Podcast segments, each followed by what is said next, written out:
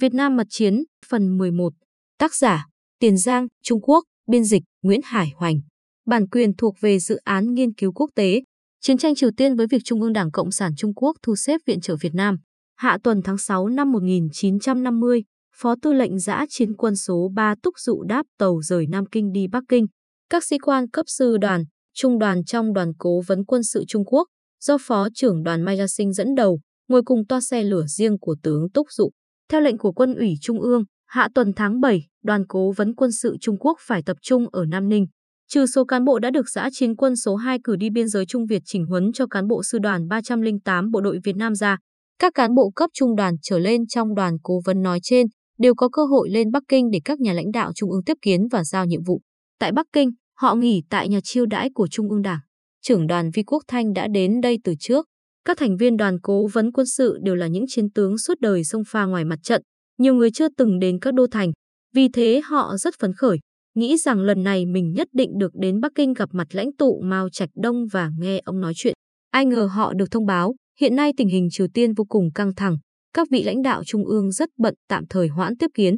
Ngày 25 tháng 6 năm 1950, chiến tranh quy mô lớn nổ ra trên bán đảo Triều Tiên, vì thế buổi tiếp kiến lại bị hoãn lần nữa. Tranh thủ thời gian rảnh rỗi, các thành viên đoàn cố vấn đi tham quan một số danh lam thắng cảnh ở Bắc Kinh như Cố Cung, Vườn Di Hòa, Thiên Đàn, vân vân. Cuộc chiến tranh Triều Tiên mới đầu có lợi cho quân đội Bắc Triều Tiên của Kim Nhật Thành. Ngày hôm đầu họ vượt qua vĩ tuyến 38, thẳng tiến xuống phía Nam. Ngày 28 tháng 6, họ chiếm được Hán Thành. Tin chiến thắng này truyền tới Bắc Kinh khiến người Trung Quốc vô cùng phấn khởi. Đoàn cố vấn quân sự Trung Quốc sắp đi Việt Nam cũng nhận được tin mừng. Sáng ngày 27, Chủ tịch Mao, Phó Chủ tịch Lưu Thiếu Kỳ, Thủ tướng Chu Ân Lai, Tổng tư lệnh Chu Đức sẽ tiếp kiến đoàn. Hôm ấy, hơn 40 thành viên đoàn cố vấn quân sự có mặt tại tòa nhà Di Niên Đường trong Trung Nam Hải. Đáng tiếc là do tình hình Triều Tiên rất căng thẳng nên Mao Trạch Đông và Chu Ân Lai chưa đến gặp đoàn được. Mở đầu buổi tiếp kiến, Lưu Thiếu Kỳ phát biểu. Nghe nói có đồng chí không muốn đi Việt Nam, phải không? Có lý do gì vậy? Ai có thì cứ nói ra, nếu lý do chính đáng thì có thể xem xét. Không ai nói gì cả. Thực ra hầu hết cố vấn đều quyết tâm phục tùng sự bố trí của cấp trên, hôm nay được vào Trung Nam Hải, họ càng tràn đầy cảm giác sứ mệnh chưa từng có. Trước đó, chỉ có cá biệt vài người nêu ý kiến không muốn đi Việt Nam. Lưu Thiếu Kỳ nói tiếp, không ai nói gì hả? Thế thì tôi nói vậy. Lần này các đồng chí đi Việt Nam công tác là một sự kiện lớn. Đi hay không là vấn đề nguyên tắc, cũng là vấn đề lập trường của người đảng viên Cộng sản. Các đồng chí đều là đảng viên, chúng ta nên xem xét vấn đề này như thế nào. Nước ta đã giải phóng, nhưng Đài Loan cùng nhiều hải đảo chưa được giải phóng. Trên đại lục hãy còn những kẻ địch giấu mặt và lũ tàn quân quốc dân đảng. Cho nên nhiệm vụ của chúng ta còn rất nặng nề. Mao Chủ tịch nói đây chỉ là bước đầu tiên trên con đường trường trinh vạn dặm. Các đồng chí hiểu câu nói ấy như thế nào? Chúng ta giải phóng được đại lục, tưởng giới thạch có thể cam tâm không? Bè lũ đế quốc, nhất là đế quốc Mỹ có cam chịu không? Các đồng chí đã thăm cố cung phải không? Chẳng phải là Lý Tự Thành chiếm được Bắc Kinh đã vào cố cung đấy ư? Kết quả ra sao? Bộ đội của Lý Tự Thành kiêu căng tự mãn, không ngờ tới chuyện tàn quân nhà Minh cấu kết với quân nhà Thanh tiến vào đất Trung Quốc, đánh đuổi quân Lý Tự Thành.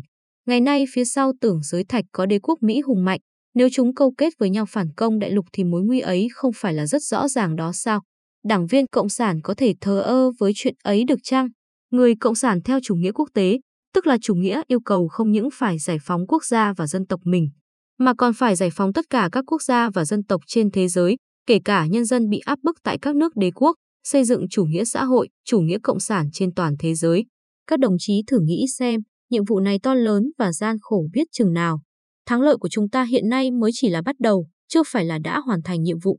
Chúng ta không có lý do thỏa mãn, kiêu ngạo, không được có tư tưởng hưởng lạc, thả lỏng. Việt Nam chịu sự xâm lược và áp bức của bọn đế quốc chẳng kém gì Trung Quốc. Nỗi đau khổ của họ còn nặng hơn chúng ta, như nước sôi lửa bỏng. Trung Quốc và Việt Nam là láng giềng gần, nhân dân vùng biên giới có quan hệ họ hàng với nhau. Trước các khó khăn của người Việt Nam, chúng ta có thể bàng quan được chăng? Có thể ngồi yên không cứu họ chăng? Nếu Việt Nam lại bị Pháp chiếm đóng thì biên giới của ta có thể an toàn được không? Nếu họ bị Pháp chinh phục thì chúng ta sẽ bị đe dọa trực tiếp. Bởi vậy viện trợ Việt Nam vừa là nghĩa vụ chủ nghĩa quốc tế, cũng là để củng cố thắng lợi của chúng ta. Trong quá trình cách mạng của Trung Quốc, đã có nhiều người cộng sản các nước khác tham gia cuộc đấu tranh của chúng ta và đổ máu hy sinh, trong đó có các đồng chí Việt Nam, Triều Tiên và nhiều nước khác. Họ đấu tranh vì cái gì thế? Đó là tinh thần chủ nghĩa quốc tế.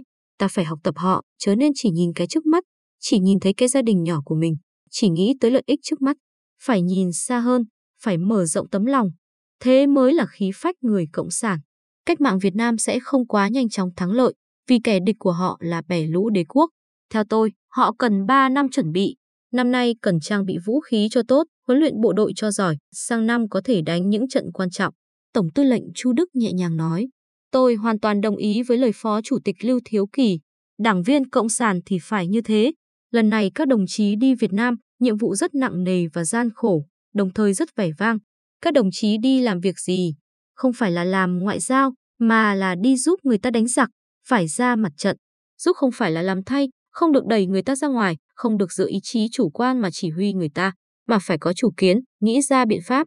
Lúc thường thì giới thiệu kinh nghiệm của ta, khi ra trận thì giúp họ phân tích tình hình địch, nêu ra ý kiến của mình. Phải tìm hiểu tình hình thực tế của người ta. Họ cũng có kinh nghiệm của họ, không được coi nhẹ kinh nghiệm của họ. Khi giới thiệu kinh nghiệm của ta cũng phải thích hợp với tình hình thực tế của họ, không được máy móc làm theo kinh nghiệm của ta. Ví dụ về đại thể, họ có tình hình giống như tình hình của ta thời kỳ kháng chiến chống Nhật, phải chăng nên lấy du kích chiến làm chính. Khi điều kiện có lợi thì đánh một số trận vận động chiến.